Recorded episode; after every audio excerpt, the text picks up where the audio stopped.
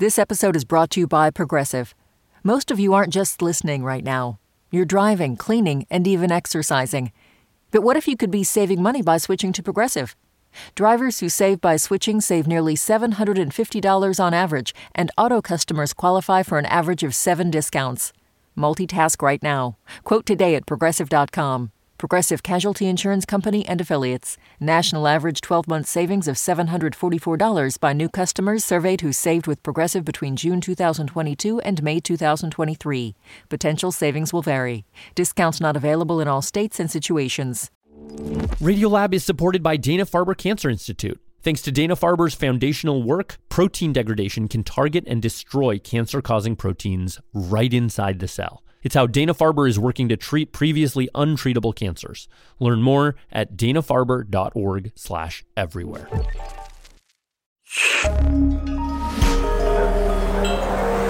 Listener supported. WNYC Studios. Oh, wait, you're listening. Okay. All right. Okay. All right. You're listening, Listening to Radiolab. Radiolab. From WNYC. See? Um, hi there. I'm Latif Nasser. And I'm Lulu Miller. We already messed it up. Um, This is Radiolab. okay, the reason we are being so awkward is because uh, We're awkward. We are awkward, but also we're here to ask for money. Um, the money that we need to keep doing our jobs that we love so much. Um, this is listener funded journalism. Yep. And you are the listener because you are listening to my voice right now. Um, and Lulu, what's the case? Make the case. okay, the case is like, okay, have you ever turned to anyone and been like, oh, that reminds me of this Radiolab episode? Okay, if you said that phrase, we're we're in your head.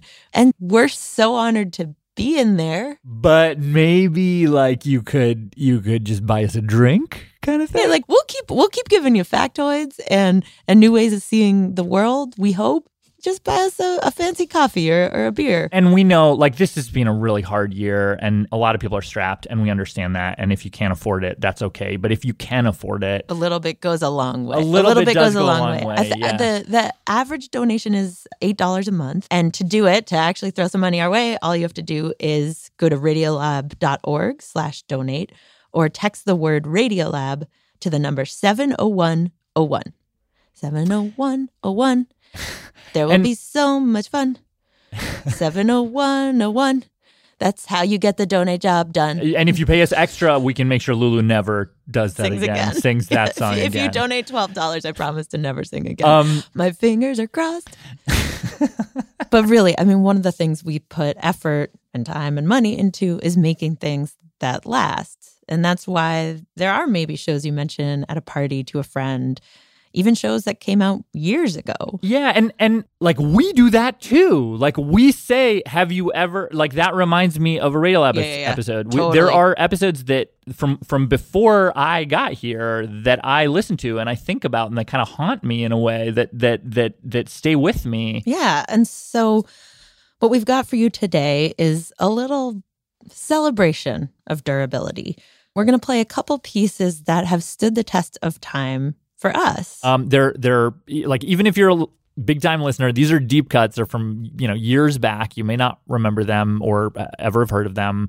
Uh, they were not our biggest hits, but I don't know. Just in the last year, these pieces have sort of popped back into our minds, and and we heard them anew. So to start us off, I truly had this just the other day where I was just uh, swirling in the grief of still so much uncertainty with all the things in our world right now. And there was so much talk. There was so much like people making sense of how we got here and what the path was out. And I was on a run. I wanted to listen to something. And then I suddenly remembered this old Radiolab piece called Salle de Départ that, in a way, is about how to make sense of grief without words. And it's by this producer, Jocelyn Gonzales. I listened to it and it was just as beautiful. It like was helpful to me in this new way. Um and you know what? I mean like enough of me talking. Let's just let's just play it. Yeah, yeah, yeah. This is Radiolab. I'm Jad Abumrad. Welcome to the podcast. This week, I think all you really need to know is that it's about this composer named David Lang who got a commission to. I'll just let Jad pick it up from here. He was commissioned to create background music for the most unlikeliest of places the morgue. He was asked to write background music for that moment when you see a loved one for the last time. Like, what kind of music do you write in that circumstance? Do you even do it? And if you do, like, what's the right mood? What, as a composer, do you want to accomplish in that situation? Like, what's appropriate? Well, the project is called Salle de Départ. I think that means translates from French to Chamber of Departure, maybe? I don't know. Someone correct me if I'm wrong. And producer Jocelyn Gonzales uh, spoke with David Lang about it.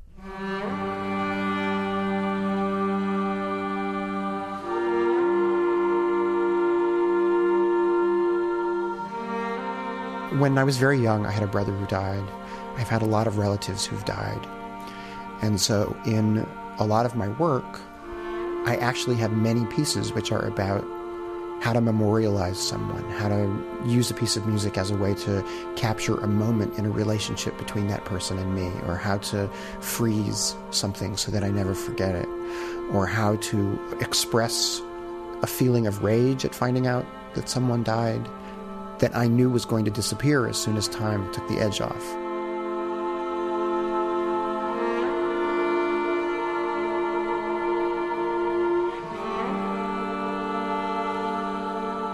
Some doctors from a, a very major hospital outside of Paris, in a, a suburb of Paris called Garches, and the doctors got together and thought, you know, we have so many people who die in this hospital, and they die in this very strange way. They die not after being sick for years and years, they just die instantaneously. One moment, they're alive on the road, the next moment, they're dead. Their family hasn't had a chance to grieve.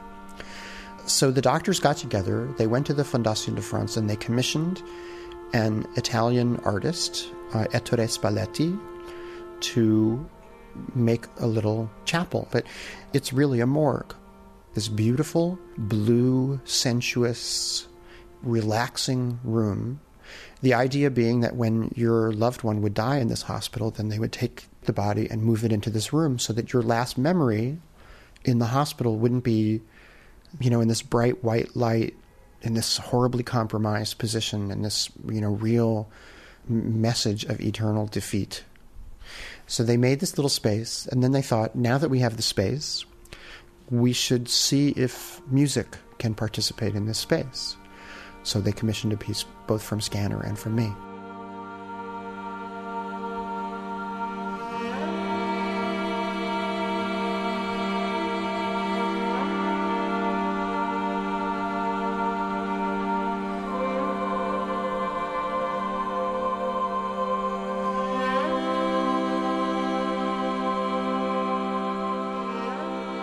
It's made for three cellos and women's voices.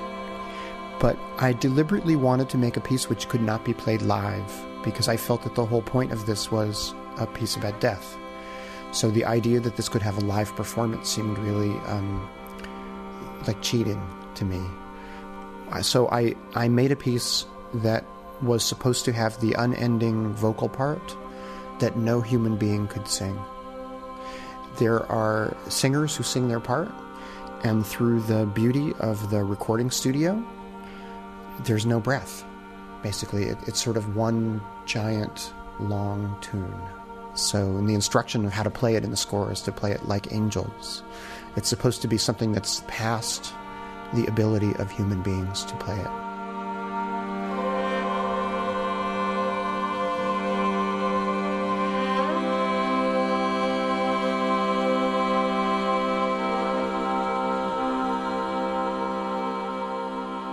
It's not as if it's, you know, piped in like Muzak. People are given the opportunity to decide whether or not they want an intrusion at that moment. That was something that was very important to me at the beginning was to not feel like I was dictating something. I, I don't want to intrude on these people. It's strange to do a project like this because your goal is you hope that no one ever hears this piece actually. You know, I mean, your goal for life is that is that no one should ever have to hear this music.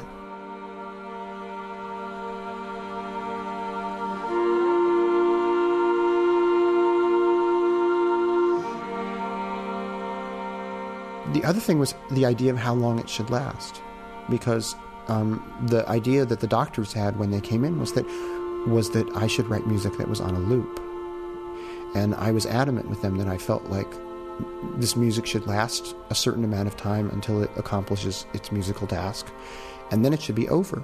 And then, if you decide that you would like to stay there longer, that's between you and the silence here's you know the contribution that I can make, and when I've made that contribution, I should get out. Music goes into you in the, you know, it sort of bypasses all of your normal protection mechanisms. So it goes to the place of you um, which is not dealing with language or rationality. And that's why it's so useful to um, sell cars and and uh, toothpaste, and why it's so useful in movies to get people to all burst into tears at exactly the same moment. I mean, it has this ability to go around all of your defenses. So I, I imagined this music in this morgue as having this horrible power to make people feel cold or make people break down. And I wanted to actually do something which I thought was much more neutral, which was to say, here is an environment which does not tell you specifically how you are supposed to feel, but it's an environment which may loosen your resolve enough to give yourself permission to feel whatever you want to feel at that moment. You know, all of our training in our society is to avoid those horrible experiences and avoid those horrible emotions. I understand why you are being strong, but it's okay if you don't want to be strong. For this piece, I wanted to make something which gave people permission to examine which way they wanted to go with their emotions.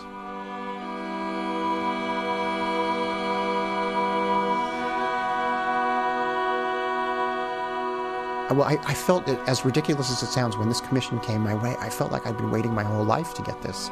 And I got really happy about the opportunity to make this environment for mourning that getting you know this miserable horrible commission which was about people in their most vulnerable moments would actually you know make me so excited but what i really liked about this was i really felt like i was trying to make the environment that would have been the right environment for the experiences i have already had i, I never imagined it in a frivolous way i could imagine somebody taking it very frivolously i could imagine somebody um, thinking, here's my opportunity to write the tune that's going to make people cry.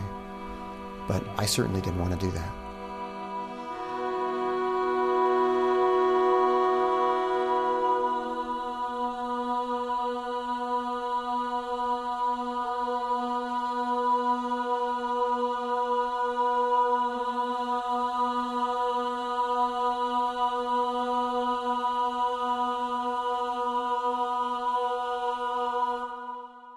We come back, we're going to go from the end of life to the beginning. Stay with us. Science reporting on Radiolab is supported in part by Science Sandbox, a Simons Foundation initiative dedicated to engaging everyone with the process of science. Hey, this is Becca. I'm calling from Dallas, Texas to let you know that Radiolab is supported in part by the Alfred P. Sloan Foundation, enhancing public understanding of science and technology in the modern world. More information about Sloan at www.sloan.org. Radiolab is supported by Betterment. Let's talk about you and your money. You like your free time, you like to relax every now and then, you like to feel totally chill, but your money, your money likes to work. And Betterment is the automated investing and savings app that makes your money hustle. While you're catching up on sleep, your money is up early, earning 11 times the national average in a high yield cash account. Your money is a multitasker, diversified in expert built portfolios of low cost ETFs. And your money is optimized with automated tax efficient strategies, just like the pros use. Your money is a total workhorse, so you don't have to be, because you've got Betterment, the automated investing and savings app that makes your money hustle. Visit betterment.com to get started. Learn more about high yield cash accounts at betterment.com. Investing involves risk, performance not guaranteed. Cash reserve offered through Betterment LLC and Betterment Securities. Betterment is not a bank. Radiolab is supported by TurboTax. TurboTax experts make all your moves count, filing with 100% accuracy and getting your max refund guaranteed.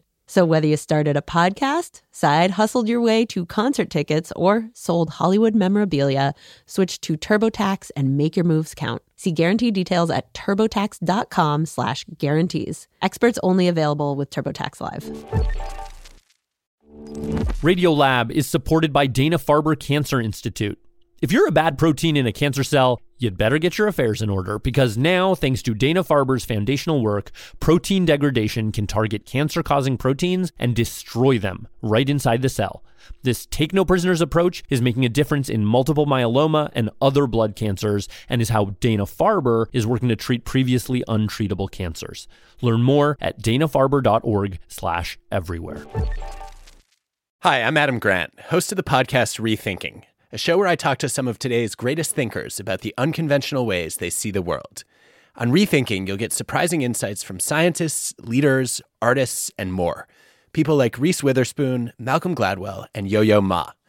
Hear lessons to help you find success at work, build better relationships, and more. Find Rethinking wherever you get your podcasts.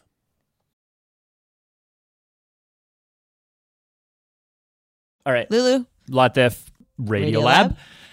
And yeah, today we're just kind of uh, calling back episodes that happened like even even uh, before our time, before my time at least uh, at Radiolab that really do stand the test of time and and have kind of stood up to to listens even you know 10 years later.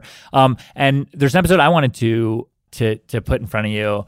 Um in a way sort of taking it from from the last one which is about uh death to to this one's about birth and and about babies and about um sort of the the the the wordless place not the wordless place uh, of of grief but the wordless place of like like potential and possibility and and uh yeah like like just what's going on in all of our heads right after we're born. Um and so yeah so jad made this in 2009 it's it's it's beautiful. Take a listen All right, so for this podcast, I want to talk about my kid. Uh, his, his name's Amil. This is him right here. And by the way, I do plan to make this interesting to people who don't have kids because I was just one of those people two months ago, so bear with me. But, uh, okay, Amil, he's two months old. He's still in the munchkin phase. And he's just starting to tune in the world. Who was that? And so there are these moments, like yesterday, for example, where he gets real quiet. And he just stares at me. And it's it's kind of amazing, actually. But it, it also kind of presents an interesting question, which I want to explore right here. In fact, you can't avoid it. You're just staring at this thing, and you're like, like, what is this little creature experiencing? Like, here is a little human being that is brand new in the world. What does the world look like to a tiny baby? What does it smell like? What does it sound like? And I happened to find somebody who could help me at least begin to answer these questions. Hello. Hi, Jad. Hi, is this Charles? Yes, that's right. Woohoo! Good to talk to you. Charles, before we get started, can I just have you introduce yourself so I can get your name right? Okay.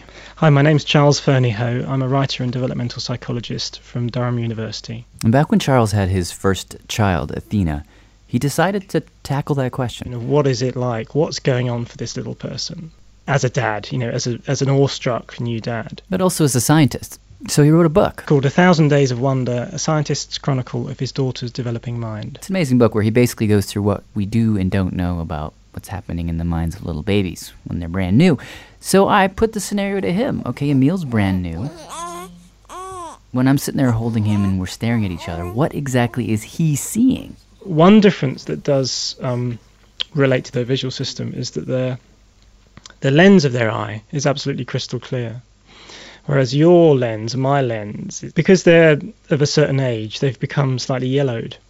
so they filter out some of the blue frequencies of the light that we see. So wait, uh, what, paint the picture. Uh, What would that be like for them? I mean, this is my, my stab at imagining what this would be like. But to, if you can imagine being in a Greek village in the summer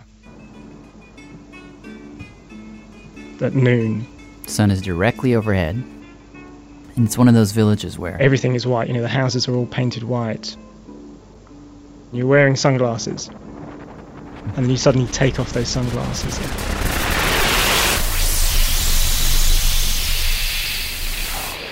it's that bright. Yeah, I think light is a big, it's probably the biggest shock to newborn babies. But it's interesting to consider that that blinding haze of whiteness might actually be how the world really is. We just don't see it. In any case, then I asked him about sound. Do babies hear things differently than adults, in the same way they see things differently? And he said, yeah. We think so. We think they hear echoes. The, the echoes are actually there, but our brains filter them out. Really? But it takes some time for them to learn to do that. Um, I mean, the science behind it is quite complicated, and I don't think I could explain it now, but um, it's to do with the relative times of arrival that the that the sound makes on the uh, the two ears. But the brain basically has to has to learn to make this adjustment. It can't do it straight away. And so a newborn baby's hearing, we guess, we don't know for sure again because we can't know what it's like, but we guess that babies hear things in a very echoey way.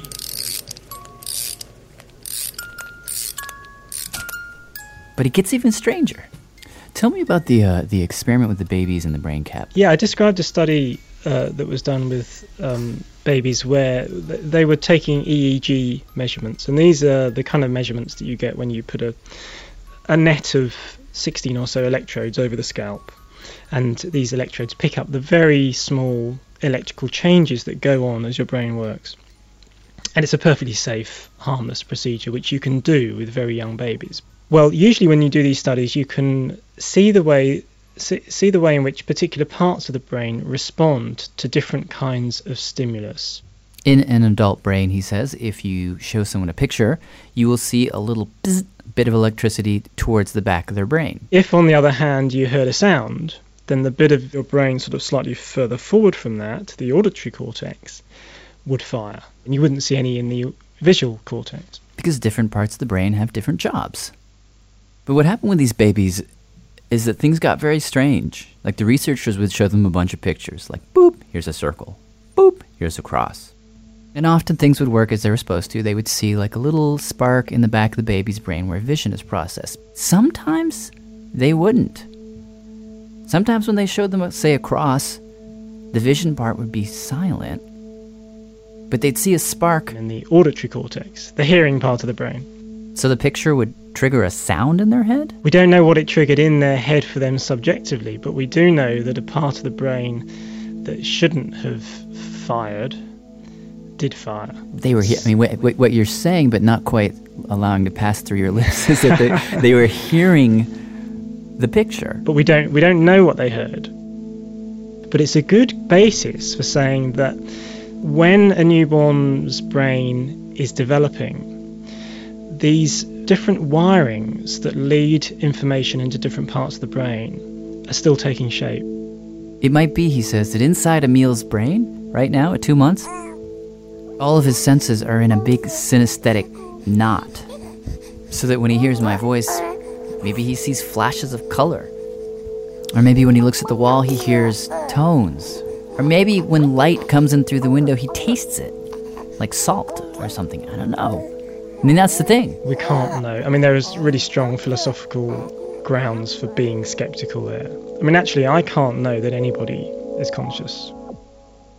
Wait, what does that mean? I can't know that you're conscious. But I, but I'm talking to you. Sure, you are. But you know, you could be a really smart zombie. You could be a robot. You know, I can't see you. You're five thousand miles away. I mean, it may be that I'm the only person in the universe who is conscious. Huh. We tend to, you know, the vast majority of us tend to say, well, he looks like me and he talks like me and he thinks like me and he perceives like me, so he's going to be like me. But it is a leap of faith. Then I told him about the uh, the stare. how you know just in the last little bit, Em- Amil has started to really stare at us, and we stare back, and it's that's not a leap of faith. That's for real. And he um he told me something really depressing. In those first couple of months, the visual system is controlled by the subcortical regions, and they're kind of the old bits of the brain. The cortex is the relatively new, evolutionarily speaking, the relatively new part of the brain that surrounds the whole thing. And there's a switch between one kind of control system, the subcortical system, and the cortical systems. But as the handover happens, and this is happening at about two months, it's probably it'd be interesting to know if he's doing this now. As the handover happens, there's a kind of struggle for power, and the subcortical regions, which were controlling vision, kind of don't immediately want to cede power to the cortical regions. Huh. So the baby loses control, temporarily loses control of where he or she is looking because of this struggle for power. Really? The scientists call this sticky fixation, and it's where a baby will just keep staring at you.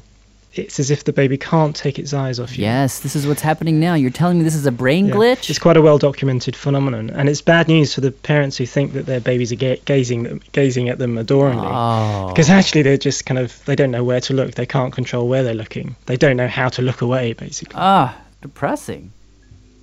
This might actually be one of those cases where ignorance really is bliss. Because the truth is, you have to project. You have to make that leap of faith. Or at least you have to believe whatever it is you have to believe so that when he looks at you and you look back at him, you smile. Because eventually that will teach this little dude how the world works, that humans operate on relationships, which are these feedback loops. Which, okay, at this moment in time, for him, are not real. They will be. Soon.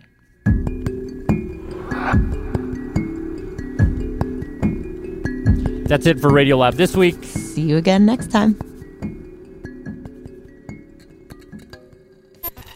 Hi, this is Spencer, calling from beautiful Barre, Vermont. Radiolab was created by Jad Abumrad and is edited by Soren Wheeler. Lulu Miller and Latif Nasser are our co-hosts. Susie Lechtenberg is our executive producer. Dylan Keefe is our director of sound design. Our staff includes Simon Adler, Jeremy Bloom, Becca Bressler, Rachel Cusick, David Gebel, Matt Keelty, Annie McEwen, Sarah Qari, Ariane Wack, Pat Walters, and Molly Webster, with help from Shima Oliai, Sarah Sandbach, and Carin Leong. Our fact checkers are Diane Kelly and Emily Krieger.